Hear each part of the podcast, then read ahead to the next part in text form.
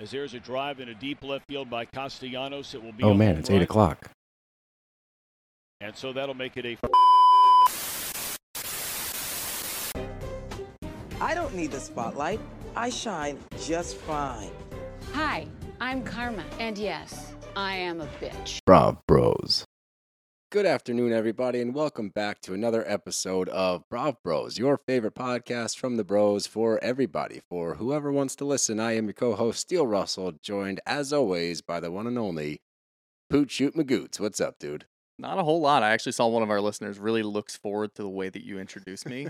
so if you need any extra motivation to just keep doing what you're doing, there you go. You got it. I'm glad somebody appreciates it because one, I always I, I've called you different names since high school. I always try to think of variations of shooter. I remember my contact in your phone being like 15 words long. It still is. It's the Yeah. same. It's Sean Poot Shoot Morrison. Yeah, and it you will go. You slimmed it down a little bit. That's yeah, fine. I did. It used to be like Sean Poot Shoot Magoot Magooter Shooter McGavin Morrison. Yeah, there you go. Now, But- now you just aired out my government, but you know that's fine.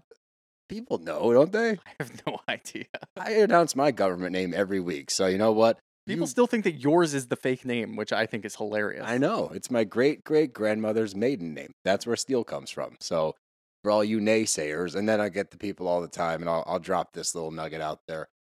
My full name, full legal name, is William Steele Russell. Oh, we're going full government. Well, week. I just want to explain because this is something, it's been a pet peeve of mine since I was a child. Mhm. First of all, if you're going to name your kid something, don't put their middle name as the name you want to call them because it makes their government life a nightmare. Anytime I have to do paperwork, anytime I have to like when I was applying to schools and shit, they would lose my stuff because I'm like, "Oh, I'm Steele." They're like, "Who?" I'm like, "William." They're like, "Who?" Now it's like sometimes it gets inserted as like William Russell Steele, Russell William Steele, Steele Russell. Like it's a nightmare. But Yeah, that's I, I'm actually happy that you went that way because I thought you were gonna retell the story about people calling you Will or Willie. Well, that's what I'm going to do. That's where I was getting. You to. already did this before. Did I? Yeah. That people are like, oh, we're gonna call you Bill. I'm like, oh, are you? Because you're not. before, Well, yeah. It's on my mind a lot because it happens every time someone finds out my first name is William. They tell me one, my real name's not Steele, which makes no sense because on my birth certificate it says Steele. Two, they do that stupid shtick. Hey Billy, I'm gonna call you Billy forever, and then they forget about it in five minutes. You're just airing out your parents at this point. You're Yeah. like, don't do that. yeah, That's thanks, stupid. mom and dad, for naming me Steel. Well, at least you're speaking from a point of perspective, and I appreciate that. But we had a huge week. Massive. We had our live show last week, so if you weren't able to go, it was a great time. I mean, we still obviously we wanted to put out an episode for for everybody else, just to be fair. Yep. But the live show was where it's at. It was unbelievable. We had a full house. It was sold out. The energy was insane the entire time. It was so loud, but in like a good way. And I don't remember about half of it. No, honestly, like I remember the waiting being the worst part. Like we got there four and a half hours before. It felt like six days. It was the longest hour to hour time frame of my life. And then the actual show was an absolute blur. It was oh. an hour and a half. We sat in the same seats. I was sweaty as balls because those lights were just on us the whole time. I didn't realize that until all of a sudden I was like, wow, my ears are really hot. And then I Oh, was like, that's really wow, funny. I'm really hot. I just remember people hugging us afterwards, being like, "You guys are a mess right now." Yeah. Well, Zach somehow was not. no, he was still like put Cool as, together. cool as a cucumber. You and. I are like dripping sweat, looking gross, and like the coolest part to me was after the show, everyone coming up and just being like, "Oh my god, like I love your podcast, whatever." Just taking pictures and shit. Like that's what we live for, honestly. Yeah, yeah, no, that was that was really cool. I mean, we had a lot of good interactions with a lot of people that, like, let's face it, like when we were doing the meet and greet, people were coming up and they were fans of Zach, and they're like, I also know you guys too. Yeah. And then we would know the people that knew us. Like, we, I kind of got into a point where I'm like, all right, you know, maybe a lot of people are here for Zach. Maybe it's not us. And then it just clicked over, and all of a sudden, all these people were coming up like, I fucking love you guys. You Yeah, guys dude. Great. It's so surreal to meet you. Somebody said that they saw me at a grocery store around Conchi, here, right? Yeah. and like I was too afraid to come up and talk to you, and I'm like, I feel like I'm an approachable guy, but who knows? You know, I I put my AirPods in and I don't listen to anything, so people don't talk to me. But those people can. yeah, talk to me. super approachable, by the way. Yeah, I know. I'm really painting a great picture here, but I it, was it was really cool. And then I had to immediately go on a golf trip, which was a lot of fun. Good decompressing, except didn't play well, so not a lot of decompressing actually. I think my blood pressure went from like a little high at the show, you know, like kind of freaking out, and then we were all good afterwards. and then it spiked because I was playing like Because shit. four rounds of bad golf will do that yeah, to you. and then it just culminated with. By the way, PSA: if you're gonna fly somewhere, I know it's cheap to use Spirit and Frontier and Delta and whatever.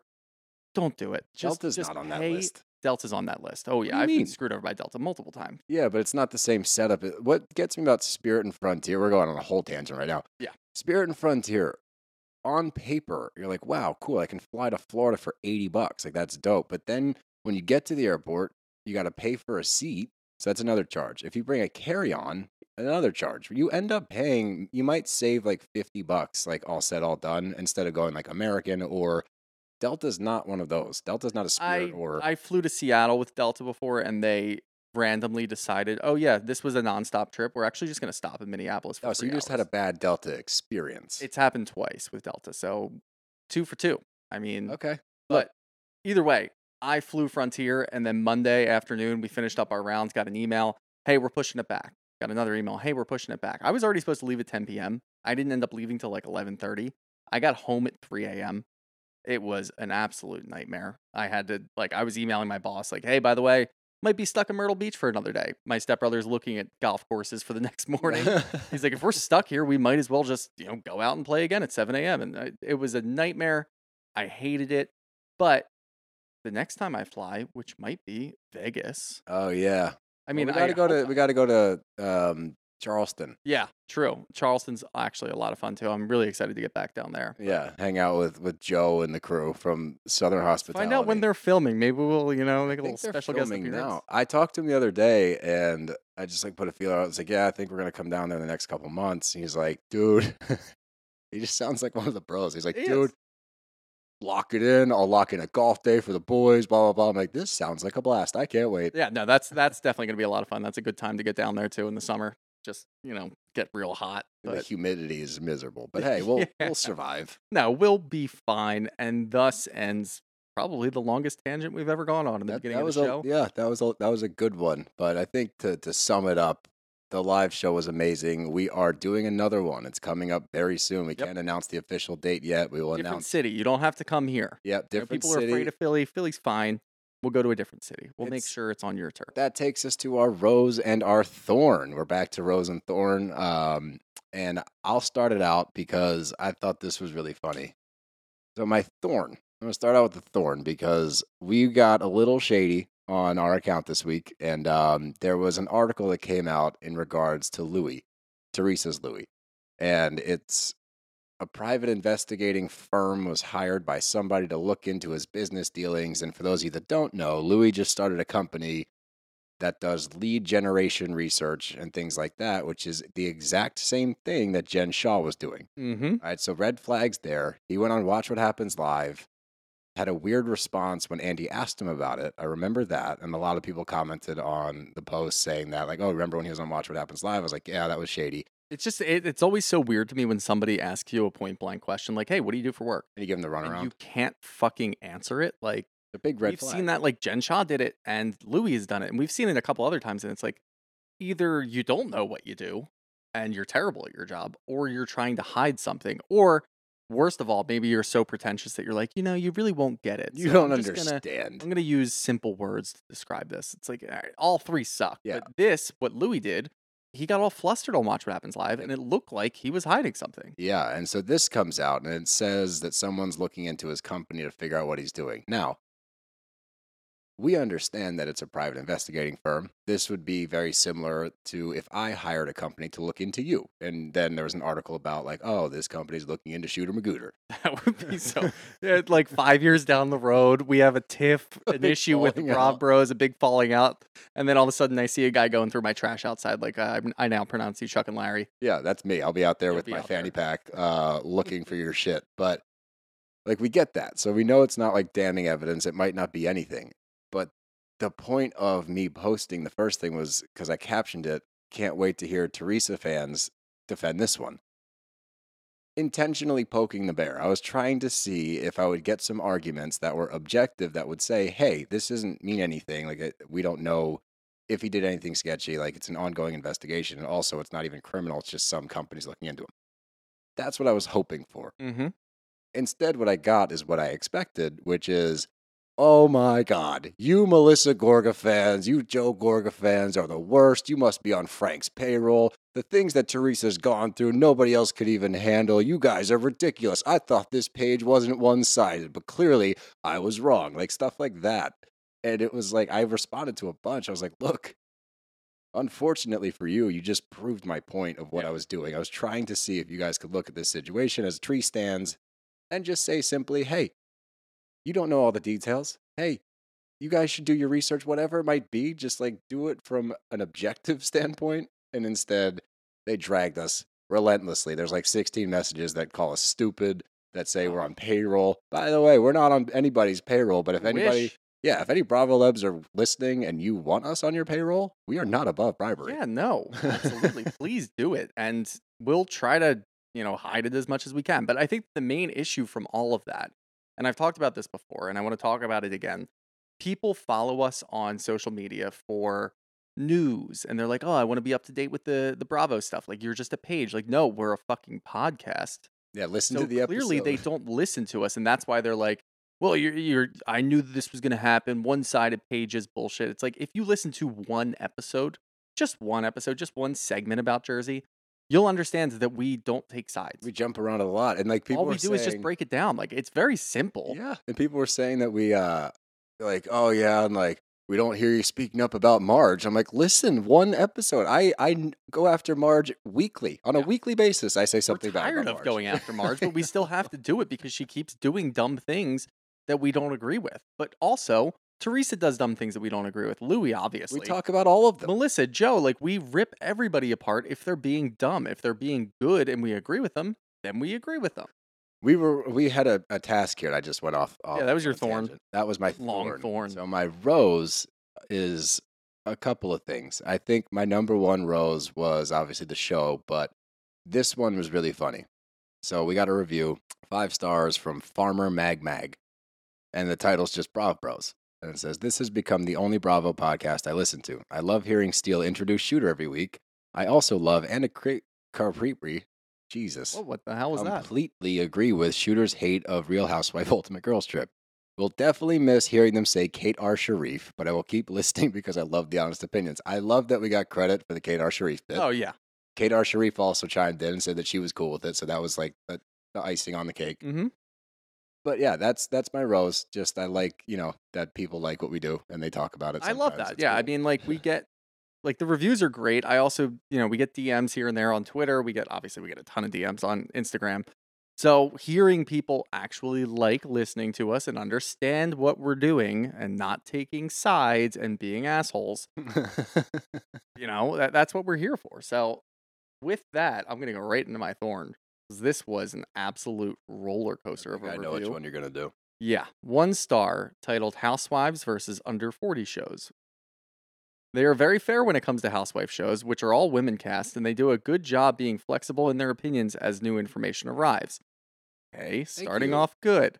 The male and female cast lack balanced opinions. The boys, Sandoval, Schwartz, Kyle, Craig, have historically received a pass What? while the women are always held accountable by castmates, the public, and these podcasts.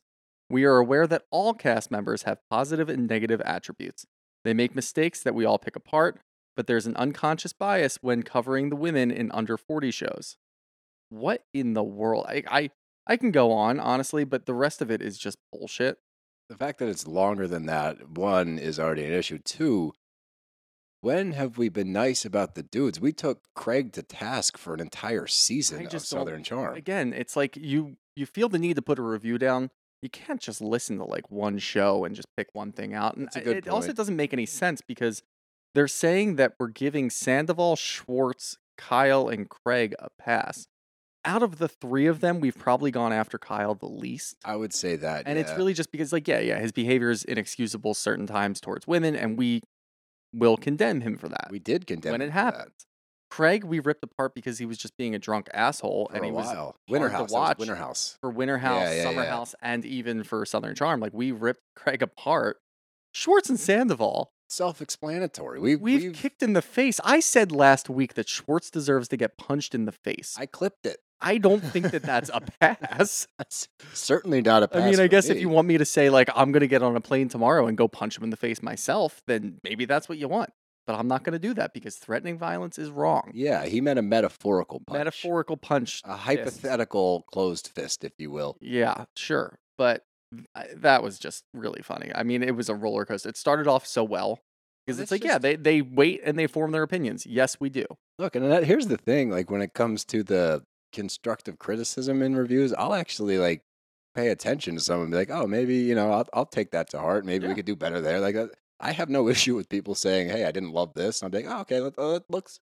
Let's look inward a little bit. But that one, I don't. But if they're just like track. categorically wrong, It doesn't track because like we've we've literally talked nothing but shit. and I guess the like Toms. look, I'll give you the benefit of the doubt with like Craig and Kyle because we haven't really gone after them recently, Uh, but recently there hasn't been much to go after. Like Craig has been on the show a little bit in Summer House. He's been fine this year. right. So we don't have anything the to of say. Southern Charm, he was okay. Kyle's been okay for the last couple episodes.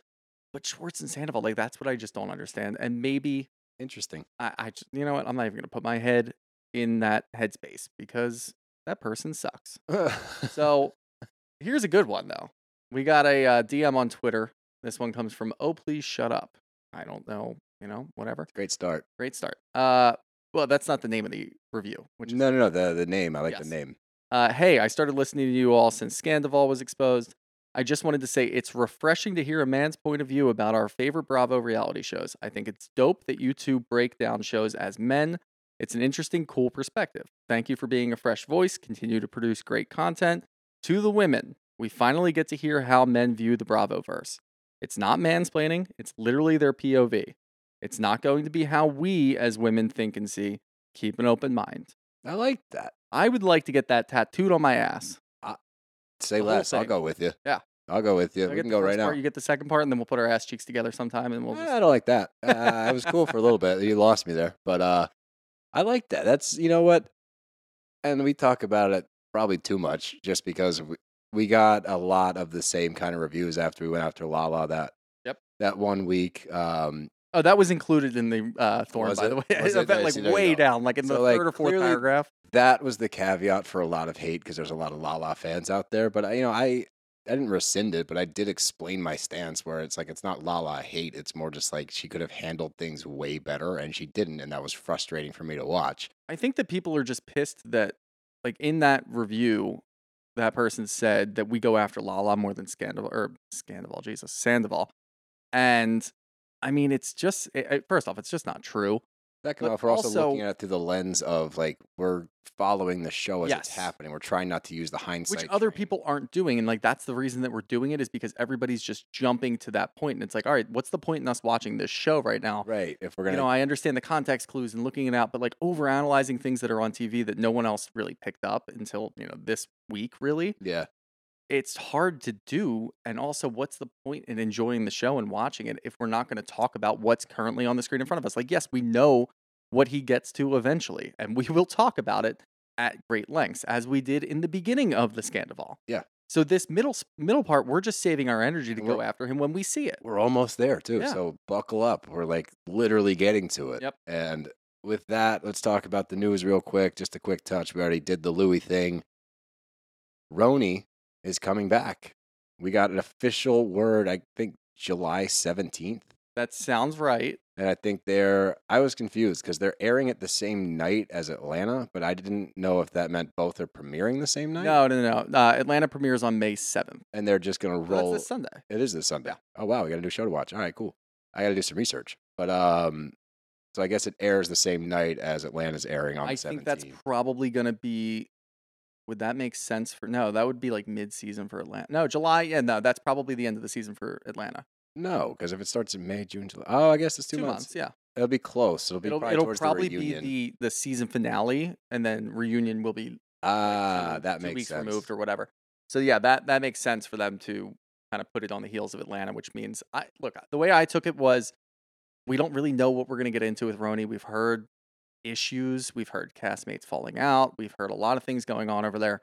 We're keeping an open mind, but the way that I view that is actually good for Atlanta, meaning that Bravo thinks that this is going to be a really good season for Atlanta because they wouldn't put Roni right after Atlanta. They're trying to bump the They're trying to bump the ratings. Yeah. And I think that Bravo thinks they have something good with Atlanta. And Atlanta's a so. really good franchise. It's like we've looked before. It's one of the top rated franchises. So it we're gets nothing but to, good reviews from Yeah. people I've talked to. They're always like, "Why didn't you do Atlanta?" We're like, "We didn't know." we honestly didn't know. We were like Beverly Hills. That's like the star-studded cast. We're really excited to get into it. And then six years later, Oh my god, that Yeah, season, well. dude. Um, but I'm excited to get into both of them. I'm going to challenge us both and challenge our listeners and the audience at large. Go into Roni without missing the old cast. You can't go into this expecting Dorinda and Luann and Sonja and all of that stuff because you're not going to get it and Yep. you're only going to be disappointed immediately. You have to have a fresh perspective. Bravo's taking a new approach to it and we want it to work, right? We're not rooting for shit to fail here. Yeah. So don't go into it with like an anger chip on your shoulder, hoping that it either lives up to old Roni or is similar to old Roni, or that you were like, just I don't like any of these women because they're not Luann. Like, yeah, I mean, look, you're you're gonna have a really bad Bravo summer if you don't go into Roni with an open opinion. I agree. I think it's mean, important. Atlanta's going to end around then. I assume Beverly Hills will start a little after that, maybe. And like OC, who the hell knows what's going to happen with OC? I haven't heard anything except for Tamara coming back, yeah, and then obviously And issues with, Vicki. like Vicki, and yeah, whatever. So that could be really bad. But again, keep an open mind. open mind. See what happens. Otherwise, you're not going to have a fun summer. Yeah, we want to have fun summers. Yeah. You know, summer should be fun, as Shooter said so eloquently a few weeks ago. Yep. But the last thing we're going to talk about, Dodie went on Watch What Happens Live last night, and for all intents and purposes, or intensive purposes, um, she crushed it. She was uh, really funny. She was pointed. She pulled back on a lot of the stuff that she was kind of known for back in the day, which makes sense. She's been off the show for a little bit. She Mhm. also was like, you know what, I'm 40 now. Like, I don't want to get into this shit like I used to. But Yeah. we got Dodie, guys. We got Dodie. yeah, let's just keep it simple Uh, we're interviewing her tonight, Thursday night at 7 p.m. So I'm really, really excited to talk to her. She is one of Dev's all time favorite Bravo personalities ever. And she got booted from the show a couple of years back, which I'm sure we'll get into that with her tonight. But um, mark your your alerts, turn on your notifications for podcasts because that interview is going to drop within the next 48 hours. Yeah, and make sure after you listen to it, give us five stars. Five of this one-star stars. bullshit You know anymore. what? You know what? Well, I'm not going to tell people what to rate us. I think that's, you know, I am. Yeah, five well, stars only. knock it off. I will say, please, to anybody listening, if you go on YouTube, if you are a YouTube subscriber to anything, subscribe to our YouTube channel. We're trying to bump it up. We're trying to get on there more. I think that we could have a better YouTube presence. Yeah, probably. So give us some subscribes. That's a hard word for me to say. Subscribes. Subscribe. Subscribe to the YouTube.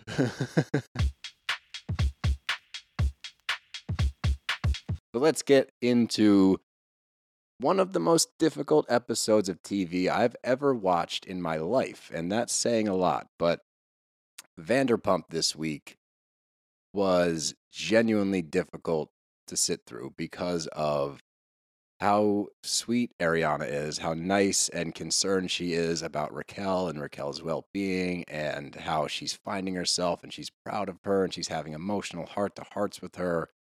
And we know while this is all happening that she's Yeah. currently having an affair with Sandoval. It, it's rough. I mean, it's rough for two reasons. The first reason is you had just watched VPR today, and then right afterwards, the Jax and Brittany thing popped up, and right now, Jax is staring at me, and I really feel uncomfortable. oh, yeah. Hey. Um, I hate every second of it, but we have seen over the last couple of weeks, like there has been you go. sort of, you know, not really a movement, just more like, you know, obviously a lot of focus on Sandoval. Like, you're a piece of shit, go away. Like, Sure. we don't want to hear from you. You're just making excuses, blah, blah, blah. And there's been some moments where you're like, wow, Raquel's just completely fucking lost. She can't find her way, whatever. This week, you see her point blank talking to Ariana. You see Ah, her dude. tell everybody that she's around with Schwartz and Scheana and Brock and Ariana and Tom, I'm just with my people right now. I feel Oh, so nice. God. And it's like, dude, now we've attacked Sandoval for being a, a piece of shit. You are now, yeah, fine. Everybody called her a piece of shit anyway and called her Rachel, whatever. But there were some times where you're like, you know what? She just lost her way. Like, We, we sucks. pulled Go back get a little help, bit. whatever. We pulled back a little bit. Now it's just full bore. Like no, no, no, No, no. Like this is brutal to watch. It's really, really tough to watch. I liked what they did in the beginning with the, you know, the rewind and stuff. You know, just trying to track where we were. I did too. Um, and just kind of how people were hearing about this and kind of just uncovering it. Well, how did? Well, let's let's talk about how it was uncovered that she slept over at Sandoval's. Yeah, we talked about this last week too, and because we only got the snippet, Yeah. but we knew right away. Like Lisa told Ken, like, "Hey, go to the other room real quick, walk in with the dog, Gather yourself. drop the bomb, and then walk away, and don't answer any follow up questions." How many takes did that take? Over don't know. under over I under don't know five. because I don't think that Katie's like a good actor, and she seemed genuinely shocked when Ken said that. that's I a- really think that uh, maybe they practiced just Lisa and Ken. oh for sure Yeah, without a like, doubt. how are you gonna he walked this? in, he was quite clearly rehearsing lines. Like Oh, he he was, was on a going beeline to that spot, talking, and then out. Yeah, you're gonna enter stage right, Ken. You're gonna walk up to this mark on the floor. You're gonna say your line. Don't forget the last part about the jacuzzi, and then leave. And he literally stutters on jacuzzi. He's like, and they were in the. You see him kind of gather himself. He's like, the jacuzzi together, and then I he's like, him to say jacuzzi. J- the he was in the jacuzzi. you know, the jacuzzi. Then he grabs the dog and bounces. So clearly, you don't have a dog in this fight. No pun intended. But you just wanted to drop the bomb, walk away because Lisa told you to, which I love. I love incorporating Ken into it. But we get that whole kind of people were calling it La La and Order, which I thought was kind of funny, like that That La is La really and Order funny, yeah. rewind. But and she's breaking it down, and the whole thing all I could do was watch Sandoval when they FaceTimed, and you see he's such a weasel, and you can tell. squirming. Yeah, and like now that we know, we can look at it through that lens. Obviously, you, you can't not look at it through that lens, and like we can kind of drop the hindsight card now because we're getting into when things are starting to happen. So we can we can now speak of it from a current standpoint. Watching him like try to spin this web of lies, and the amount of times that this motherfucker said dipped out between this and his conversation later about the party of for Labor Day, he Yep. uses dipped out again. He's clearly rehearsed these stories in his head multiple times, but he's so full of shit and he's got so many irons in the fire, he can't keep track. So he's losing kind of his way and he's also getting sloppy. Like well, the can- crazy thing is, uh, uh, I mean, a couple of things. One, all of this is kind of coming out slowly, right? And Yeah. it's, it's, I assume it's September because we're talking about Labor Day. Okay. So we'll call it late September, maybe early October, whatever. Wait, Labor Day is early September, so it's either late August or early September. Well, if he was at a Labor Day party, Right. Oh, okay. don't know so how, how long ago it right, was. yep. Blah blah. So blah. we're mid to late September. clues, But but yeah, so like with that happening, I, I saw something that that said that Scheana didn't really think or understand that it was even happening until January. Yeah, no, I saw that too. So we're watching this, and uh, look, I'm going to give credit where credit's due. Lala is suspicious in September. we, We I didn't get anything until Nope. what March, I guess, Yep. is probably when we first heard. So and look, she's a good six, seven months ahead. and I need to go on record saying because I was given a lot of shit about her jumped on the hindsight train. Fully, fully re- rebuke that. Is that right? Uh, I look. I take it back. All right. Yeah. She clearly had some inklings. She clearly was questioning things right out of the gate. Mm-hmm. We will always admit when we are wrong. I clearly hadn't seen this episode yet, but she did. She was suspicious. She called it out. She said why. She had evidence. She had reasons. She had arguments as to why. She is right. I was wrong. I'm saying that right now. So watching her kind of break it all down to James, this is where it gets so interesting. And this is where you see the dynamic of the group and kind of how they look at Tom and Ariana.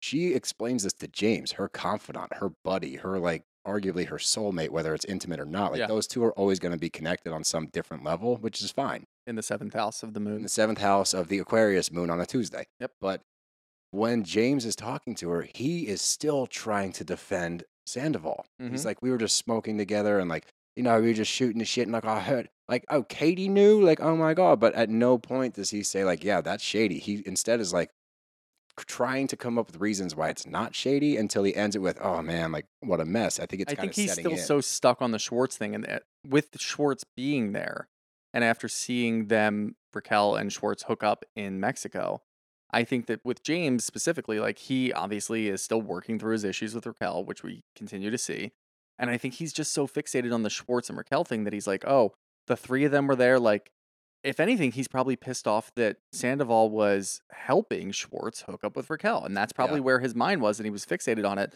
Whereas Lala seeing way more bigger picture, Yeah, she and was. it's it's on the heels of hearing that Raquel and Sandoval were dancing at the Abbey like maybe a week or two ago. Yeah, so So things are turning, and my biggest takeaway, like, yes, we can kind of hone in on uh, Sandoval on FaceTime calling Lisa Vanderpump dude over and over again because he was panicking. panicking. And you can do that all you want, and obviously he's lying, and he's really, really, really bad at lying. He's terrible at lying. For someone that lies about everything, he sucks at it. Yeah, and I, my biggest thing here is we didn't find out that or news didn't really break until March, right? So Yeah. there's a good six, seven month gap in there, and we know how they picked up cameras and rolled again and whatever. But if you're Bravo producers and this is starting towards the end of your filming, like towards the end of the season, and people are kind of putting pieces together, how do you not think of that? Like, how was the season going to end? Are we going to see that? I think that from just the clips and the trailers, what we're going to get is the separation of Tom and Ariana. I think we're getting the moment where everything is just done. He, so it's just going to jump in time. I Uh, Obviously, I mean, it did I- jump in time, I like, think it's going to do but I'm like a wondering, like, four what the- weeks later. I'm like, wondering what the original plan is because we're sitting here in September and like they got to be finishing up at some point soon. Yeah. How was the season originally supposed to end I before bet- this happens? Like when all of this is like kind of coming together, like if you're a profit producer, you're like, whoa, whoa, whoa, like there's something here. We like we're watching all of this. We're watching everybody's takes on it. We know what's going on. Like now they know what's going on, but like you, you kind of have to be smart and be like, there's something here.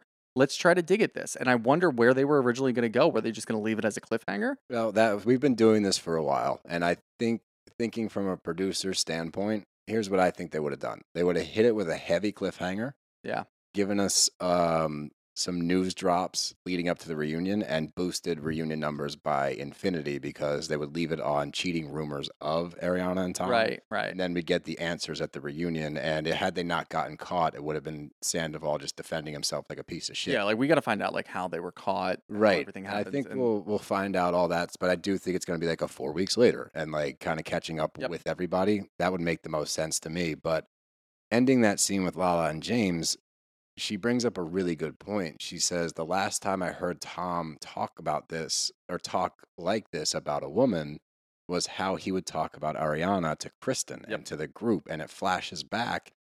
And it's pretty much verbatim the kind of shit he's saying about Raquel later this episode like going to war for her and like jumping up and throwing his arms all over the place and like yelling on her behalf. That's the same kind of shit he was doing about Ariana back in the day. So what we see with this guy is just patterns. It's all patterns. And if you put the patterns together, you see this is not a man that's going through some shit. This is not a man that hit a midlife crisis. This is a man that's calculated, narcissistic, selfish, self indulgent, and all he wants to do is come out of this looking okay. He could give a fuck about Ariana. Yep. He could give a fuck about Raquel. He could give a fuck about anybody else in his life. His only sole concern is how do I get out of this looking okay? And that is proof in his Instagram stories where he's going on some bullshit healing journey right now. He's taking videos climbing mountains like anybody looking at his page gives a fuck. He's making bracelets for paparazzi because it's only friends right now. This guy needs to sail off into the sunset, sink his fucking boat, and never come back. All right, that's a I haven't had a good rant in a drastic while. change from me wanting Schwartz to get punched in the face last week. Now you're wishing him to sink a boat. I don't know. Um, I didn't say die. I said sink the boat and disappear. What happens to him after the boat's gone is up to him. Bermuda Triangle, maybe. Yeah. Um, Get lost in the Bermuda Triangle, you douche nozzle. No, I mean it's just you can see you kind of get a little bit of an insight into their relationship, and you know he's trying to paint a picture, and we can see it in real time when he's talking to his friends, and it's just not fucking working because anybody with a brain realizes, dude, your girlfriend, your you know probably life partner that you're planning with, No, no, not probably life partner. That is your life partner. You have a house, a business, a life together. That is until your they're life like partner. engaged and married and stuff. I, with Sandoval or with anybody in this group, honestly, Okay. I'm not going to call it anything. All right. So, but her fucking grandmom just died. Like the dog died and you left her alone. Her grandmom dies. You know what? leave her alone. It doesn't make any sense. Like you're being an absolute shit partner, hmm especially when you've shown early in the relationship before you guys even started dating, three years before you even started dating, you felt like you needed to be there for her for another family funeral. Now you're living together. Now you've been together for seven years. You're sharing a life with this person, and you're not going to go to her grandmother's funeral. Instead, It's look, it's one thing if you had to stay home because you had to work or whatever, and you legitimately worked. You're working at opening your stupid fucking restaurant that's never going to open, which eventually did and sucks. You are partying. You are going to a Labor Day party. You hear that her grandmom died and you don't fucking leave. I don't know how many more times that we can say it, but this dude is like the epitome of a piece of shit. Yeah, and I the only thing I was interjecting with was he didn't miss the funeral. He just missed the uh the day of. Not defending him. It was still a piece of shit move. But Yeah. he when she passed away, she found out the news. She's sitting at home alone. He's at a Labor Day party. Had a chance to leave with Jason. Doesn't leave with Jason. Says he was taking a shit and didn't know Jason left, and then he gets caught in a lie later. But what I was gonna say is, So how hard is it to get a fucking Uber, in. LA? I, I don't know. I assume every car is an Uber in LA. That's what I would assume too. But this is a good way to do this. Let's just break it down instead of going scene by scene. Let's talk about the shit that was said that is just looking back now through the lens of we know what's happening. Like, holy shit, this scene really sucks. Mhm. So, the first one I want to talk about obviously, we've talked about the sleepover thing. That gets squashed pretty quick because Ariana's so trusting. But when they're glamping together, Raquel makes it a point almost to be like buddy buddy with Ariana, which is just bizarre behavior to me. I don't understand why you feel the need to like get closer to the person that you're fucking over. But the first one I want to discuss is Scheana and Ariana are talking during the glamping, and Ariana defends Raquel. And she says she's one of the sweetest, kindest, most loyal friends I have Yikes. it's it's so upsetting to watch because she's just a trusting person with her friends. You would never expect sweet doughy-eyed Raquel to be this conniving evil person. I honestly really thought that the worst comment that we were going to get, which is still up there, was Scheana last week saying that she would trust Raquel and Brock in bed together. Yeah, I know. Like I thought that one was going to be the worst, but No. this whole episode was just trying to top that. Essentially, it was What- uncomfortable. when I get confused is the next thing I want to discuss is Schwartz is like, oh, well, she's got to type Brock, Tom, like men that are taken. It's like, Mhm. doesn't Schwartz know? Is he just so uncomfortable with this knowledge that he needs to like say something? I think he said now i- if you want to take him for his word, which would be stupid. I think he also said that he didn't know until like December. yeah, So it's a couple months later, but, but like still, they're just man. ignoring the signs either because they don't want to believe it or because they're just like petrified to address it because of They what's been don't going want it on to and they blow know up. what happens with Sandoval. Like even the idea that he was with Raquel, like that is such like a true thing. He's at the Abbey with Raquel at 1 a.m. and somebody just goes, Yeah, we just thought it was kind of weird. You can do that if you're completely innocent, just do it in a calm manner and be like, No, there was a bunch of us there. Like, There's a lot of us there, and like, you know what? Like, yeah, the optics kind of suck. Like, good yeah, luck. just be Maybe in the future, about like, that. yeah. But the fact that you blow up and freak out and stand up, and Sketchy. you're so like theatrical about it. The fact that everybody in the room doesn't go, "What the fuck was that?" This is weird. But what really gets me and was the most upsetting part of this episode is watching Raquel's confessionals after she says things like, This is my my people, my friend group, my like pretty much my chosen family. And I'm so grateful to have you guys in my life. And like I've found myself and I'm going through all these things, but I'm so happy that I have this crew. You're saying that in a confessional after the fact while you're actively banging Ariana's dude. Like Mhm. that's crazy, crazy, unacceptable, unforgivable behavior that you can sit there and in hindsight, she is in hindsight saying still, like, these are my peeps. It's like, but you just banged Tom probably that week before you went clamping with with Ariana Most likely, yeah. she starts talking about the pageant shit and this makes it even worse it's almost like she she wanted to implode because she's talking about how she's not in the pageant life anymore and like her reputation doesn't matter anymore and it's like clearly you really ran with that one Yeah. like, you you took the no one's like looking at me through a microscope so i'm going off the rails in every aspect of my life and here's the thing that we tried to not do for an extended period of time what we don't want to do is sit here and crucify a woman for doing a lot of sketchy things that a lot of the dudes have done on the show as well. We're not overlooking that. We're not trying to pinpoint anything here. We're just simply saying if you look at this from a lens of she is defending this behavior, she is going rah rah bullshit for her friends and how much she's grateful for Ariana. Meanwhile, she's having sex with Tom. So, like, there's no other way to cut it. She sucks. Yeah. No, I mean there really is no other way to say it. like you said, like it was one of the most difficult episodes to watch because of all of this, because what we know, because of the hindsight, and it's just really tough when somebody who's the victim in all of this and Ariana is sitting there saying she trusts her implicitly and she's part of my family and I just like she even defends to the point where she's opening a business with Katie Yeah. and Raquel and she or I, I guess it was just Scheana and Ariana talking about Katie. Now obviously we know how Scheana feels about Katie. And Ariana agrees with Scheana. She's Yeah. like, you know what? I know how Katie can be. And maybe she did just say that and she just kind of left it there. And that's that's not the truth. We're not, we don't have an open relationship. But I can see Katie saying that. And you know what? She really hates Raquel. So I understand why she's trying to push this. It's so fucking tough to watch. It's you so feel so bad for Ariana man. because she has had one of the most, even without the Sandoval shit, she's had a really tough year. She's had a fucking horrible year. Her grandmother died. Her dog, died. passed away. Her grandmom dies. She loves her grandmom. And then you throw this on top She of everything. says in a confessional, I'm really struggling. And I'm like, Jesus Christ. Yep. That's the other thing here, too, that I want to talk about. Then we can move on to uh, Summer House.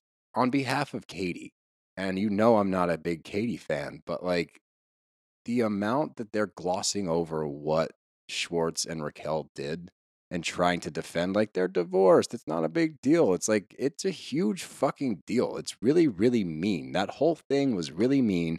Everyone's trying to belittle the impact of it. Like they were married.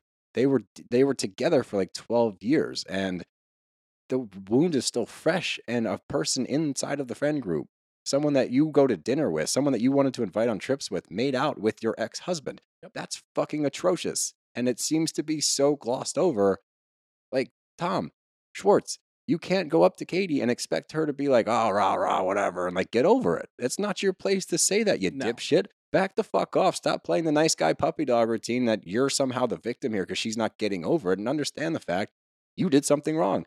All of these fucking dumb, stupid Vanderpump dudes need to just realize hey, guys, we fucked up a lot. We did a lot of stupid shit, and maybe, just fucking maybe, we should get off our high horse, get our heads out of our ass, and stop jerking each other off. I don't think you're going to get that. Ugh.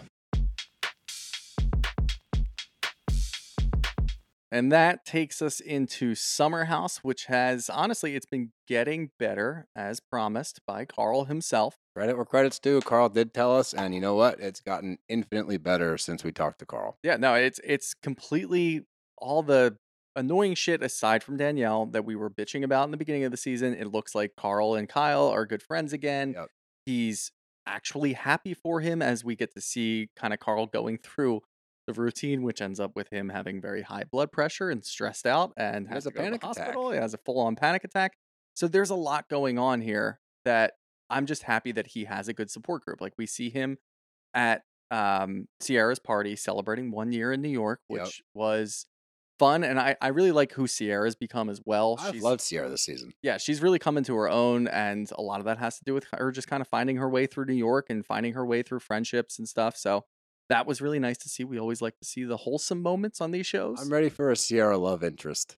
yeah, as long as it's not Austin, I'm fine. with No, no, no, You know no. I It mean? doesn't. Need, I want somebody new, somebody that's actually like a decent human being, and like I want to see that aspect of her life. I'm ready for Yeah. that. No, and, and we've talked about it before. Like we like seeing them in the city as well. Like Yeah. if they could show us a little bit more of that on their day to day stuff, I think that it would kind of lessen the blow because we want them to just party all the time in the Hamptons, and when there's downtime there, we get upset and we Mhm. get restless. So show us their life during the week because we know that like they talk about doing stuff during the week. Show us a little bit of that, and we'll be okay. But we get to see Carl kind of confiding in Chris and Kyle about his engagement. And I think he made the right move. And I want to hear what you have to say. I think he made the right move keeping other people in the dark. And we get to kind of see how Danielle feels about that being other people in the house. But honestly, like when it comes to an engagement, if you want it to be a fucking surprise and you want other people to be surprised about it, I don't really hate this move. It's absolutely nobody else's business. Yep. It's 100% whatever the person proposing wants to do, that's what you should do. It is not something you need to confide in specific people about. If he told the dudes, it's probably because it came up somehow. Like, obviously, he's going to tell Kyle. Yep. Kyle's his best friend. Kyle's his business partner at that point. Like, Kyle also has a lot invested in this relationship because of the turmoil, because of what they've gone through trying to discuss, like, Kyle's feelings about Lindsay and Amanda's feelings about Lindsay. Like, in order to bridge the gap and become friends again. Like these are the kind of comments and like conversations you'll have with him. Like, hey man, I'm doing it. I'm gonna pull the trigger just so he can see, like, hey Kyle, are you on my team? And sure enough, whether Kyle agreed with it or not, he did what a friend does. He said, you know what, man, I'm so happy for you. Gave him a hug, pat on the ass, go get him, Tiger. That's what you're supposed to do. Instead, what we get out of Danielle is she cries. First of all, first of all, she has the audacity to belittle the engagement, say it's too fast, scream into a pillow when he says that he's looking at rings, and then she thinks she's going to get included in the planning. Yeah, that it? was wild to me that she is going to stomp around, scream into a pillow, not even talk to Lindsay. Why would Carl, in his right mind, want Danielle to be part of that? Why would he let her in on that? She clearly doesn't agree with the relationship. She's not supporting them. She freaked out when he said that he was looking at rings. If you're Carl, that's the right move. Uh, uh, yeah, I'm not going to include this person because as soon as I say, well, actually, I'm planning on proposing to her over Labor Day weekend, I'd really like you to be a part of it. After all the behavior that Danielle has shown, what do you think her reaction's going to be? She's going to say no. She's going to say, I think it's too fast. I just don't know what to do. And it's going to make Carl feel like shit. So instead, Carl does the right thing and completely closes her out because he doesn't need that negativity. absolutely not. Clearly, we see they're at a concert. He has a panic attack because he's freaking out about doing this and he's really in his own head. He needs outlets that are going to support him, like Kyle. Yep. Chris is obviously included because he's a photographer. Fine. He's probably talking to his family about it, but he needs to be able to talk to somebody about it that's going to support him. And Danielle has shown zero support the entire time and made everything completely about herself. So why the fuck would you expect to be included in any of that and then get so butthurt about it later? that you I- cry. You're I understand, crying. and like I, I can dabble a little bit in this, like the next week where we get to see Robert sitting down with Carl. Oh, don't get me fucking started about that. I know, but that actually, like, the only aspect of the whole thing was Danielle feels like you just kind of referred to her as a housemate.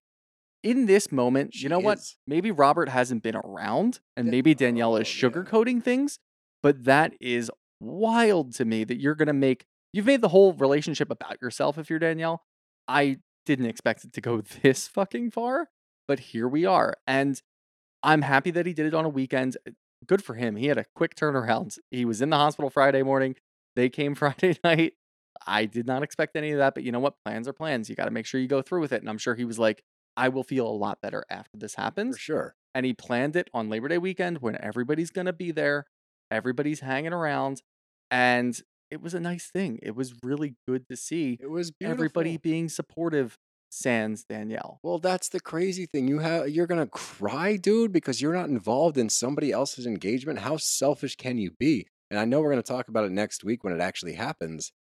But the fact that Robert sat down with Carl to be like, hey man, she really didn't appreciate this. One, we've already seen how Danielle relays the conversations that have been Yep. had with the friends in the group. Like how she talks She makes herself as the victim all the time. every single time. So you know the narrative she's spinning to Robert is incorrect. Second, Robert, who the fuck are you? Where have you been? You don't know what's going on. You don't get to be the knight in shining armor and come onto the show for a fucking day and be like, hey, Carl, I need to have a man to man with you. If he walked up to me in a similar situation to try to talk to me like that At your engagement party. at my engagement party, Not a the moment that's supposed to be happy for me, Yep.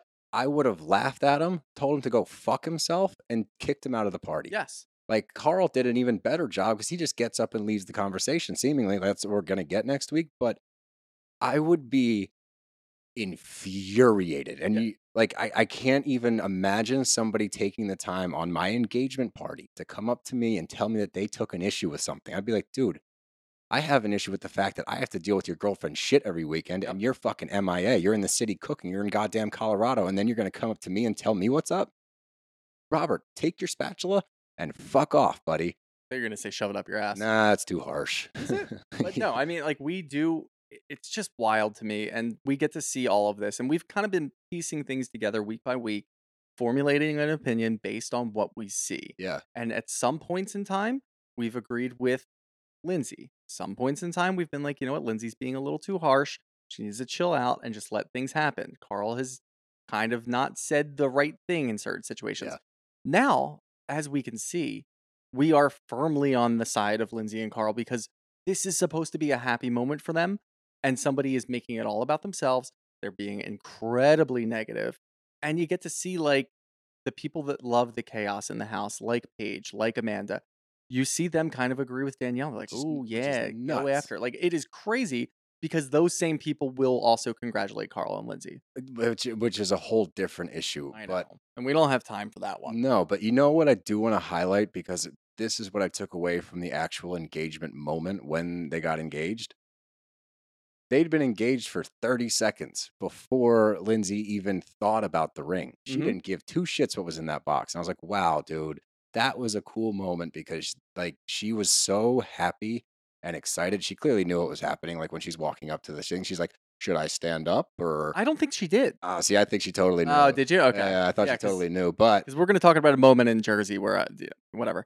But in this moment, I honestly did think like I thought it was really funny. I thought it was a really well laid plan, it was. and I was like, wait, what? They're getting ready to go get firewood. Like obviously, like you want to make sure that the person you're being engaged to is you know in a nice dress for pictures, and they look really happy and nice.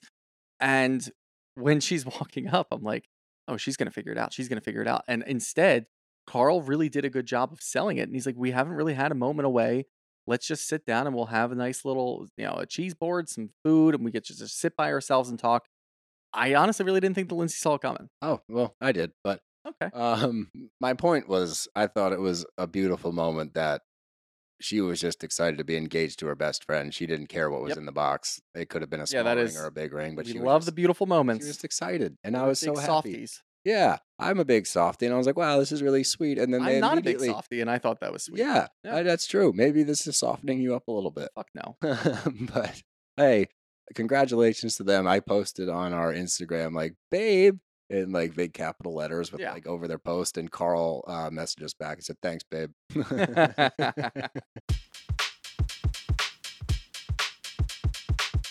and that takes us to RHONJ, and uh, a lot happened, but not a lot happened because a lot happened within a short amount of time. But overall, in the episode, it was relatively mild. Um, but we're going to start out with Danielle's with her mom. Her mom is awesome. Love Danielle's mom, but she kind of recaps everything that happened in Ireland, and she had a horrible trip. Like she she talks about it like everyone else, like, oh my god, it was beautiful, it was so much fun. And it cut to Danielle, and she's like, this sucked. All of it sucked. Yep. I don't know who my friends are. Fuda is two faced, and I don't know which way is up, pretty much. But it sets the table once again for we're gonna see, I think, and I think the show's trying to push it in that direction of a changing of the guard. We need two new people to feud, and I think they're fueling that fire of the Fuda versus Danielle Yeah. narrative. But we cut to Fuda, and I don't want to take away from what she's doing because adopting her stepson, I think, is an incredible thing. hmm The timing of it is precarious to me. You think that she just did it for the show I to have a storyline? I think so. I'm Okay. just gonna. I, I out say it. agree. I I personally found the actual scene kind of hard to watch because if you notice, John Fuda doesn't say a word really the entire time, and it's really just Rachel. And we've seen her kind of drag Jaden's actual mom before, and then again, she's just like talking and talking and talking. John, like this is a woman that you had a baby with. You know her better than Rachel does, obviously. Step in and just be like, you know what? Just give us something. You know One what I mean? Like, I don't even, I'm not even going to tell you which way to go. But you need to go a Just say certain way. something and be like, you know what? May and you know what? Maybe you can't reach out to her. Maybe she won't return your calls. Whatever. But at least offer it and be like, you know, I can try to step in and just see what's going to happen. Like, There's a couple of things I take away from. I don't think you're wrong at all. I also think that by him not stepping in and saying one way or another, like, yeah, if his mom is an absolute train wreck and like Mhm. has not been there ever and has no bearing on Jaden's life at all, I want to know that so that I can look at Fuda talking about it from that vantage point of like, okay, she stepped in, stepped up, which is what I think happened. Like I that's think so. what Yeah. but this is what bugs me is it leaves room for speculation on what their relationship was. Like we don't know the mom. I'm not defending the mom, but I don't know. Like I want to know, okay, well what happened? Like Mhm. why is she not in the picture? I just think that uh, yeah, it's okay if we need to have like kind of like a a bit of information, Just a little. but I don't need the dragging. I don't need all the issues. Like, I feel like that was the main focal point for all of this. Instead of somebody like, it should be a really happy time and being like, you know what, I really hope that she gets on board. We can talk to her or try to figure this out in a Take way a that, different that approach. makes like, yeah. Instead, you're just like, she hasn't been around and you're just trashing her to this person who has already told you the law. It's the law. Like, it's not going to change because you decide to trash this person. Like, yeah. she hasn't been part of his life. Like I raised him. Like okay, lady, I still have to do my she still needs job. to do. this yeah. is how this works. Like you know what? If you want to go and get in the car and talk to John about this, and then get a good like dialogue going with him, That's what I that's need. fine. That's what I need. I don't need you trashing this woman to a public service agent. Like Yeah. it doesn't make any sense to me. And it looks like, to your point, it looks like it's just the cameras are rolling. Like let's try to do this whole sob story and try to get a storyline out of it. I, I I'm not buying it. I, I just uh, I need to hear from John like what happened. If she sucked, if the mom is terrible and not in the picture, and the kid is way better off for it, great. It's also super personal. You might not want to get too far into it, but just like point us in a direction so I can look at this from a non-speculative I agree. angle. Yeah. But the thing that gets me with all of it, like this can't be making the kids' life easier. And that's Mhm. what I get back to. And like that's why we say leave the kids out of it, not necessarily for good, sorry, not necessarily for bad things, but for all things. Like just leave him out of it because his friends are going to watch this. His friends' parents are going to watch this and they're going to be like, hey, what's the deal with your mom? Maybe he doesn't want to talk about it. Maybe his Probably relationship not. with her is actually as horrible as it seems. Yeah. you probably don't want to hash that It- shit it- out. From what I gather, it looks like it's like non-existent. He really doesn't even talk to his mom. But this is I going to understand. force that conversation Exactly. into like a situation where maybe he doesn't want to talk about it with some random that's like, "Hey, dude, what's up with your mom?" Like, yeah, that just kind of sucks. The whole thing kind of sucks, and like the sentiment of it should be a beautiful thing. Like, I'm not again, I'm not taking away from what she's trying to do for him, but the way it's being presented is not that clean. I don't like it. I agree. Moving on from there, we get like the tree and her daughters are going dress shopping, and we get a little phone call with Joe Giudice, who's like stuck in the Bahamas because he got kicked out of the U.S. hmm Um, I thought he was over in Italy, but I couldn't tell. no, he's in the Bahamas. He was, he used to be in Italy, he moved to the Bahamas, I There guess. That's also how that Joe Gorga moment just miraculously happened in the Bahamas. Look, I mean, being kicked out of the U.S. sucks, but being in the Bahamas ain't so bad. it's not a terrible way to live. Yeah, no, hurricane but- season probably sucks, but Yeah, but hey, you know. But let's move on. We got Joe and Melissa buy a Porsche for their daughter because who doesn't get a Porsche for their first car? What was your first car? I had a Oh, Flipper. no. That was my mom's car. Oh, Yeah, well, that that just goes to show you. I had to drive my mom's car to school. yeah, Flipper. My first actual car wasn't until college, and it was like a 12 year old Acura. Yeah, I had to remember the Trailblazer. Yeah. Oh, yeah. Which sucks because Brooks had this awesome blazer that my dad got him in Texas, and it was Mhm. like a two door, like four wheel drive off road, big ass tires, a grill guard, and he crashed it. And of course, he got the Trailblazer after that, which was like a piece of shit. And that's the car that I got. I got handed down. The, I'm not complaining. Could have got handed down a better one. I'm not complaining at all. It's just the fact that there was a cooler car available, and then he wrecked it, and then I got the other one. But whatever, I did have wheels. He- he- Sally, remember? Sally, I remember Sally. the, yeah. the white old Trailblazer, Sally. Good old Sally. But Those it were is it is funny because there's been speculation as to where did that car go. I don't know if you saw this. Oh, the Porsche. Oh yeah, Oh, is it gone? she Antonia had she had originally posted a picture with the car and then took that down, and now her only other pictures is like with her friends' cars and other things like that. Ooh. So people are kind of putting two and two together and thinking that maybe the car got taken away with all the lawsuits that are coming Joey Gorga's way. You know what I like better, and this isn't true, but it, I don't know. But if they just rented a Porsche for the day, that would be awesome. put a God, that would be great. No, I mean, you see Melissa's mind. I look, we can kind of just look at it for what it is, and I'm not going to trash them. Yeah, I, am I jealous that I didn't get a Porsche? But I probably would have crashed it. So you know, there it is. But it was nice. You know, you include somebody for Joe who like his entire family is Teresa, and she's just not there. The normal thing to do is kind of just go all in on Melissa's family because that's also your family, and it's really nice to see that he has a good relationship with Melissa's mom Mhm. it was nice to see Melissa's mom being the one to pull the Porsche up, and she was crying and she was really emotional. Everybody was really happy about it, so it was a really good moment. I feel like we can just look at it like that, you know? Okay, that's sweet. Let's just look at it like that. We'll move on to Frank and Dolores having lunch. and um, look, I love Frank. I probably will always love Frank. I love that he walks into a restaurant at 12 in the afternoon in a leather vest with like. Well, I also love that on. Dolores says, "Are you part of the village people?" Yeah, like I love their dynamic and like seeing them together at the lunch table. I was like, God, I wish they could just be together because they're so funny together. But the root of this all, and we've talked about it at length, we don't have to go too far into it. Frank, you just need to let go. Like it's not fair for you Yeah. to keep putting this on poor Dolores because you're putting her like I know you want your family back. I know you missed that, but for you to say like, why can't it just be us four?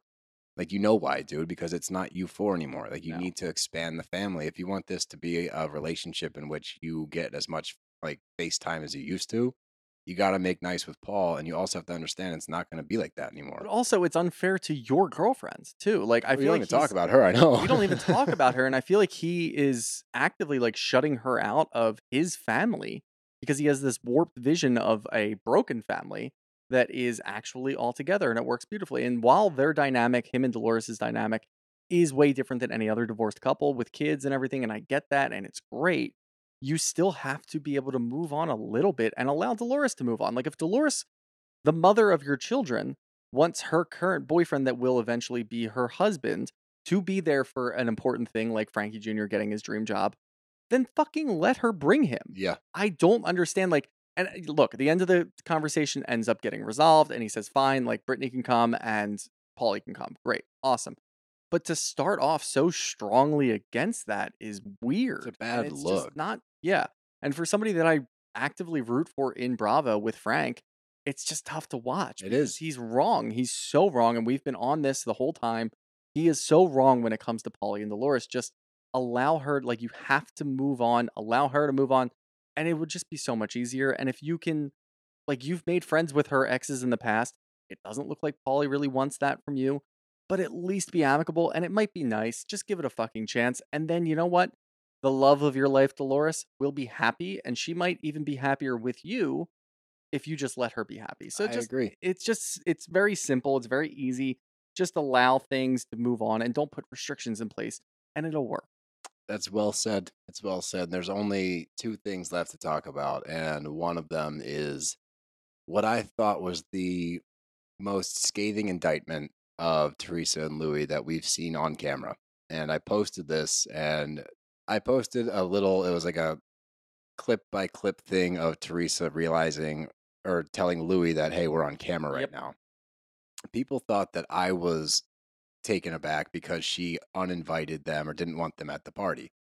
And then she invited them to the party, whatever. It has zero to do with them wanting or not wanting to invite them to the party. Yeah. Had they said we're not inviting them, period, I would have moved past the scene instantly.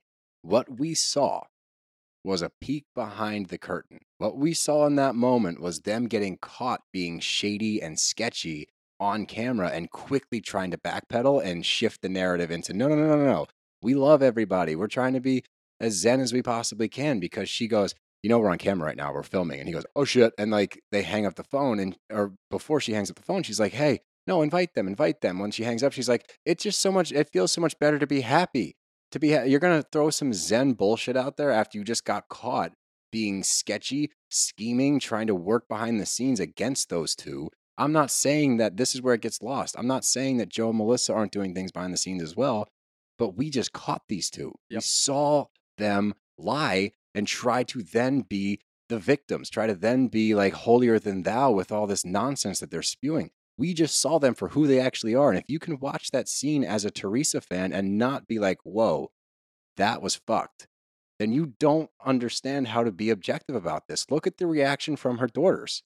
They're so unfazed. Like they clearly have heard this kind of narrative from these two for the entire season to where they hear one thing, they hear another thing. They don't even react to it. They're just looking at their phones, kind of smirking, like, huh, the usual. That whole scene to me completely negates anything that those two have been trying to do for the entirety of this scene, arguably the entirety of this feud. Yeah. No, it, look, like we, as viewers, we don't get the full story ever in any of these shows. And we know that and we accept it and it's fine. I would have respected it if Luis didn't immediately say, oh shit, and be caught. I would have respected it if Teresa didn't say, you know, the cameras are rolling. If they were just true to themselves, and this goes for Joe and Melissa as well. If you can just be true to yourself and just accept the fact that this isn't working and you are actively undermining the other side of this, Mm. I think that we would be better off as viewers and we would understand what the fuck is going on. The fact that they're so shittily trying to hide things makes it so much worse. Like, just immediately be like, if Luis says to Teresa after knowing that the cameras are rolling, I don't care. I don't want them there. I'd be like, all right, Luis, That good, dude. that like, makes you, sense to me. you because we know things are happening behind the scenes with the business deals that fall through, with the issues that are happening. I'd be okay with that. I'd be like, all right, good. You're taking a fucking stand. I'd be fine with that. But instead, you see them scramble, and it's like, that's a really shitty look for a battle that's just been ongoing for 10 fucking years. Get over it. Just move on, and we don't need to care anymore. Now, I did have a slightly different opinion about the daughters not reacting. Okay. I didn't think it was more like a, oh, yeah, here we go again, blah, blah, blah. I think that they are so firmly on Teresa's side. And when it comes to younger siblings, I think that Gia is actually the one who's pulling the strings with the younger siblings. I think because we've Oh. seen Gia go at Joey before, and she's kind of getting her own footing. She's kind of getting her own shit going on. She is the ultimate tree stand. she's playing the game. She knows what's going on, and I feel like younger siblings are going to look up to the oldest, right? Yeah. If Gia is the one who's talking to them and telling them, like, Uncle Joey is no good, we're not going to deal with him anymore. He's shady. He roots against us. He doesn't want us to be happy. The other ones are going to follow suit. So when that happened, and you see, I- forget if it was Milania uh, afterwards who said, "Well, why would you want them there? Like, why? Why are they going?" yeah, that's true. That's a good point. So I think that they're maybe I don't want to at least-. At least they took a stand. Don't invite them. Yes. Like that's the truest that we've gotten out of anybody in this family. Yeah, it was your 16 year old your child. 16 year old child who's sitting there watching her cousin get a Porsche for her 17th birthday. Yeah, like. I, it's just, it's bizarre to me. And I just want people to be honest. And it's, I know it's a lot to ask. sound exasperated. I know it's a lot to ask. Well, look, the rest of the show is good. Like we can agree that pushing it forward with Danielle and Fuda having a bit of a feud and kind of a changing of the old guard, like we can focus on the good aspects of the show, which I feel like a lot of people aren't. When we talked to Ryan Bailey last week, and he's like, "Dude, I just feel like Jersey's just dragging on, and it's the same bullshit over and over and over again." That's kind of the general look at this show. I still enjoy it, and I still hold out a lot of hope for the show I do too. and I can at least respect people like Jen Aydin kind of stepping up and doing a personal storyline and also being fun. That's good. And the newbies are kind of coming into their own and figuring out their way.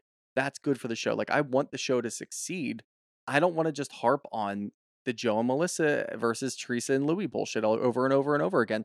If something big happens like this, which is a scathing issue, then we'll talk about it. But otherwise, like I just don't feel like dealing with it. No, no, it's getting old, but it, the season's almost over. We got the first look at the uh the reunion dresses, which Yeah. are Disney princess themed, I I believe. So I'm sure our resident fashionista Shooter Magoots will have his opinions on. I'll be on the ground. Yeah, he'll be on the ground floor. Um, Well, I did want to talk about one thing, and I want to get your opinion on this. Okay. So we've seen Rachel kind of come at Danielle, and obviously Danielle did call her a rat, Rightfully so. Big. no, And uh, there was one thing that stood out when we're at the bridal shower, which also, by the way, Teresa wore a fucking wedding dress. she wore a white shower. dress. Like, She come was on. Pumped. She was banging on the steering wheel, so excited that they were there. You did not think that this was just brunch with your daughters. No, she knew it was a bridal shower. And then Jen is like, Were you surprised? She's like, Yes. And she's like, Oh my God. It's like Oh, nobody God. thought that she was surprised. No, She walked in so- wearing her wedding dress, as you said. One Like, of her six. Come on, get the fuck out of here. Yeah, no. So like that was bullshit, but whatever. I'm sure a lot of bridal showers go that way. The one thing that I want to talk about is Rachel in her confessional. After Danielle just makes one comment. Yeah. They're talking about whiskey because the girls, some of the girls are still drinking whiskey because they're paying homage to their Irish trip, whatever. She says no whiskey for Rachel, otherwise she'll come at me. Funny shot. Rachel in her confessional says there's only so far you can push a person. Like, what the fuck? what in the world? And you know what Rachel did in that moment? Not a goddamn thing. Nothing. I think that she is hollow. I think Wait that, a minute. I think that she won't be able to handle it. And I think that if Danielle can just fucking put it together, if she goes at Rachel a little hard, I think she'll fall over. So this is what I've been lobbying for for a while, and I feel like you've been more on Fuda's because side. Because it seems like Fuda has been playing the game way better and she understands the game way better, which is true and, and can be my okay. stance was that she is too far into it from a I've watched this show before. I know how to play the game. She's not actually taking stock just, in what's I happening. still really like Danielle, and I feel like she's been just kind of floundering and she's not putting it together. And I think that I what she's going through with her brother is a part of it. I think that well, and Ryan Bailey brought it to our attention. I thought it was a good point. I'm afraid that they're going to use her brother as kind of a repeat of Joe and Teresa. I hope not. I, I- look, I mean, she's like she's new and we're rooting for her, but she's not as polarizing yet. And Not I- yet, I but- know that Bravo tends to do that, and I really hope they don't do that. I hope that we can resolve this, or maybe we'll learn from our mistakes, and Danielle will just say, you know what, my brother doesn't want anything to do with me. I hope I don't care. And Well, if she can own that, if she can just own it, and she can come back at the people that are wronging her, Melissa, Marge, Rachel, so on.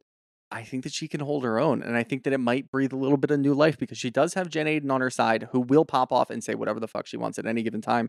And she's starting to not care what Marge is saying. No, she really does. She has gone unfazed. through it. Yeah, she's she's gone unfazed. through it and she's had issues and she has her own issues. She knows what's going on and she's completely unfazed. Now, Unfazed. you can kind of see like Dolores, while she's not really picking sides, she is at least showing some empathy She's towards them. chiming in. She's chiming in a little bit. Like there is the makings of something here that if you, Danielle, can just stand up for yourself and not have to go cry in the bathroom because of what you're going through, which we don't know what she's going Well, and through. here's here's my deterrent. All right, this is what I was getting to with Danielle. I know you feel like maybe she's floundering a little bit. I don't. I feel like she is actually being more genuine in front of the camera, so she's having genuine reactions. I think it's going to take her a little bit to learn how to brush certain things off because it's a very hostile environment. okay. But I think that she's doing it the right way because she's staying true to herself and she's going to develop thicker skin at some point and she's going to be able to come at this from a genuine standpoint versus Fuda, who is trying to play the game so well that she doesn't really know where she stands with certain things. Yeah. And she's just trying to repeat what Marge wants to hear. So I think that Danielle, it's a long game. I think she took, like, this is her rookie year. It's her first season. Like, she's got to go through some of the bumps and bruises and learn how to deal with this kind of shit. But I think that she's setting herself up to be more successful because once she's able to kind of roll with the punches and chime back in, Yes. I don't want to see her jump into something too early and try to defend herself and get smoked. And now she gets kind of put in the back burner because, oh, she had her moment, she whiffed. I want her to take the time so when she comes onto the scene, she doesn't pull what I think is going to happen to Fuda, where you burn real bright and then you fizzle out too quick Yeah. because you, you fucked around too much. I think Danielle is like actually. well, I think Danielle's tougher. And I think that what there has to be something said for Danielle has had a really tough season. Like Yeah. she the first couple episodes, she was great. it. She was awesome. It's what we wanted. And then she was targeted. And that was an issue. But when you go through that something that traumatic and you're obviously going through something with your brother, and when people are poking at that, it doesn't make it easier. Yeah. So if she, tough. like you said, I think that she's growing organically. I don't think that she's being cognizant of like, I need to grow tougher skin and I need to maybe be a little more strategic with who I go after. I think we're going to get an actual organic Danielle. And we saw that where she made that comment at Rachel and Rachel didn't say a goddamn word. she got stuck. Marge also did not chime in. I was expecting Marge to try to defend her. So, what I think is going to happen, because Rachel is new as well, she's not a crony of Marge. Marge is going to turn on her. I think Marge is going to turn on her too. I think she's not going to have her back. I think Danielle's going to go right at Rachel, and Rachel's going to look around and be like, "Where are my friends?" And she's going to realize like there. Marge doesn't have friends. Marge Yep. has an agenda. Like, yep.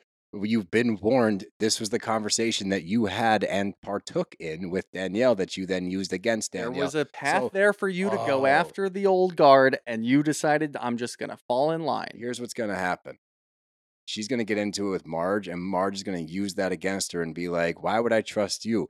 The first conversation you had with I like Danielle, you threw her under the bus. Why like would I trust you? Oh, that's my call. I'm calling that one. Maybe not this season, but in the future. In the future, I, like think, it. I think that's what happens. Soothsayers. Why?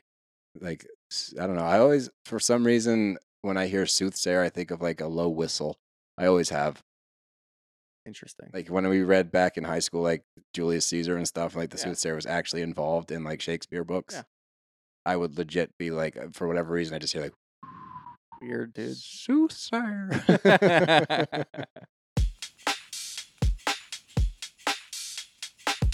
And that takes us to the question portion, and something happened, and our questions got deleted. So I just put it back out there. So we're we got one question that was messaged to us.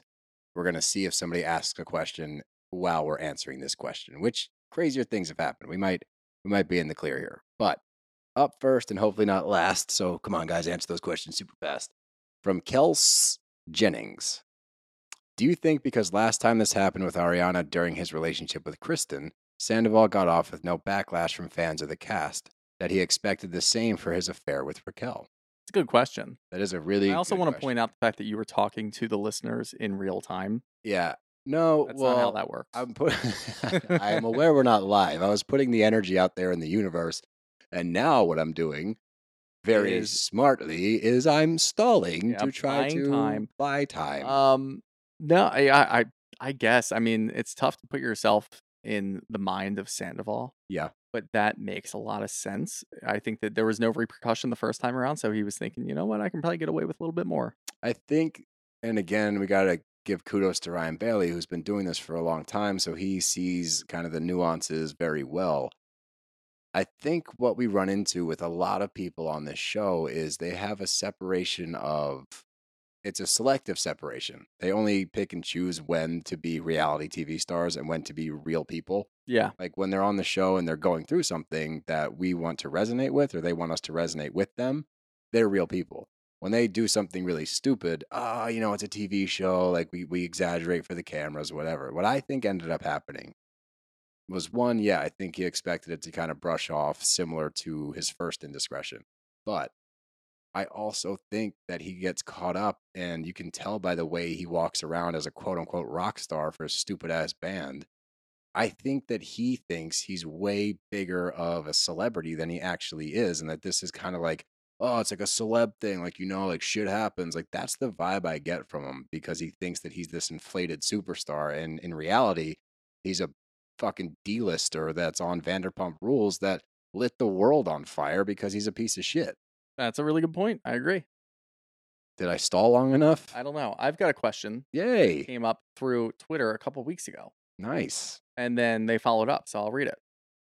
On Friday, March 31st, this person said, When are you guys coming out of the closet? and then on Friday, April 21st, so three weeks later, they sent an up arrow. Like we didn't answer Who said that? from Papa Burner. No, it's just Papa Burner. account.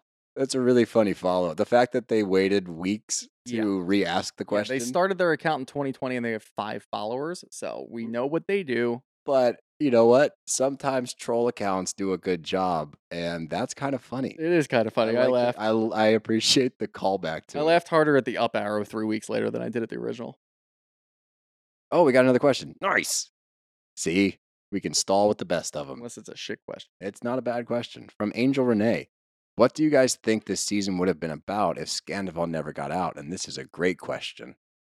Uh, it would have. Well, we've kind of covered this. I I feel like it would have been about Tom and Raquel, and then Katie and Tom's relationship, and then maybe we kind of look at it like later in the season. There's some questions about potential cheating with Sandoval and Raquel, and I think that's probably where they would have left it. I think that if you take out the Tom and Raquel thing entirely, that's how I like to kind of picture the season sometimes Mhm. because it's a complete 180, like two ends of the spectrum. Because the season that we get without any Scandoval and without them being sketchy at the end of the season, you get a season that Raquel would actually be winning. Yeah, Raquel would be the I don't know because to a yeah, lot I of guess- people. To a lot of look, the thing that she did with Schwartz will always and forever be unforgivable. We already talked about how I think it's getting glossed over too much because it's fucked up. But this journey of her kind of finding herself, had she not, you know, burned everything in her path along the way, she could have came out of this season winning. Lala would have looked horrible. Mhm. But I think that the season is a complete 180 other than these last couple episodes where like clearly there were some questions being raised regardless. No, we have enough to fill the slot now. We got we got like three more questions. All right, good. God, I love our listeners. You guys answer so fast. From Joey Butler. Who's coming out of this season the most unscathed won't have to eat their words. From VPR, Yeah. uh, probably Lala. Yeah. Honestly, Lala made me eat my words. I mean, aside from what she's doing with the Don, she's not going to eat any words for that because I just hate it. But whatever. Uh, no, I I really do think that she's the only one that seems like she's onto it. Yeah, she. And we've given her a lot of shit in the past. We did. And look, I will apologize. Whoa, whoa, whoa, La stands. whoa. we do this week by week. I understand. We do it week by week, but we gave her a lot of shit and we talked about the hindsight crew. And while there are other people that are in the hindsight crew, she is showing signs that she's on to something now. Yep. You know, six, seven months before it actually pops off. So I personally, me, Shooter Magooter, I'm gonna apologize to not the Lala fans that were ripping us, because those people suck. But I'll apologize to Lauren directly and say I was wrong. Hand up. I already did that earlier this show, so Did you? Okay. I did. I said hand up. I apologize. I'm sorry for throwing you into the hindsight crew. I'm not sorry for saying that you handled things like shit along the way.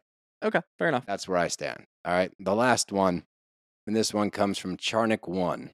Who do you think Andy will have next Wednesday on Watch What Happens Live? Ariana or Stassi? I, I, I don't know if they're ready to have Stassi back yet. That's that does set a big precedent. If you bring Stassi back, it's going to start a lot of rumors. But again, that also is good for the show. If you bring the thing about bringing Ariana on, and I hope that they do. I ju- is she ready to discuss it? And I mean, she's going on this revenge tour, which could She for might be, yeah, the she's going on the she's at revenge she's at the fucking White House. Like, Yeah, I, I think that. I mean, obviously everybody's gonna want Ariana because she really hasn't spoken up but it's almost necessarily. working for. Like, I almost don't want her to have to dive in unless like it's absolutely necessary. I'd rather just see her like I continue to live her best life. from a, a human standpoint, but from a viewer standpoint, we kind of want that. I think it would be the perfect way to wrap the season up is to finish it, the finale. I don't really need to hear from Stassi on the matter, to be honest. no. I no, because that- we we've done that with fucking Jax and Brittany and gave them their own show, which is stupid. yeah, and I think that you just run the risk of like oversaturating instead of let's just go to the source. And if she's up for it, I think it would make for a killer end of the season. But Yeah. if she's not, I think you leave her alone. I agree. But that's all I got. You got anything else? Nope. Well, it feels good to be back in the podcasting seats. Um, we had to do remote the last couple weeks and getting ready for the live show. It's nice to have a little bit of normalcy. But uh, subscribe to our YouTube page. I'm gonna. I'm only plugging YouTube for the extended it. period of time. Yeah. YouTube, baby, all about that YouTube. Plug it up. Subscribe. Subscribe. Subscribe to YouTube. Rob Bros are out of here. See you next week. Subscribe.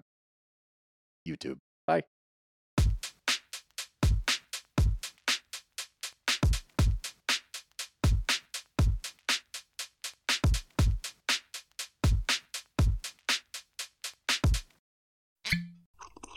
Ah, mmm. The first taste of rare bourbon you finally got your hands on. That's nice. At Caskers.com, we make this experience easy. Caskers is a one stop spirit curator with an impressive selection of exclusive, sought after, rare, and household names in the realm of premium spirits and champagne. Discover the top flavors of the year now by going to Caskers.com and using code WELCOME10 for $10 off your first purchase. Get $10 off your first purchase with code WELCOME10 at Caskers.com.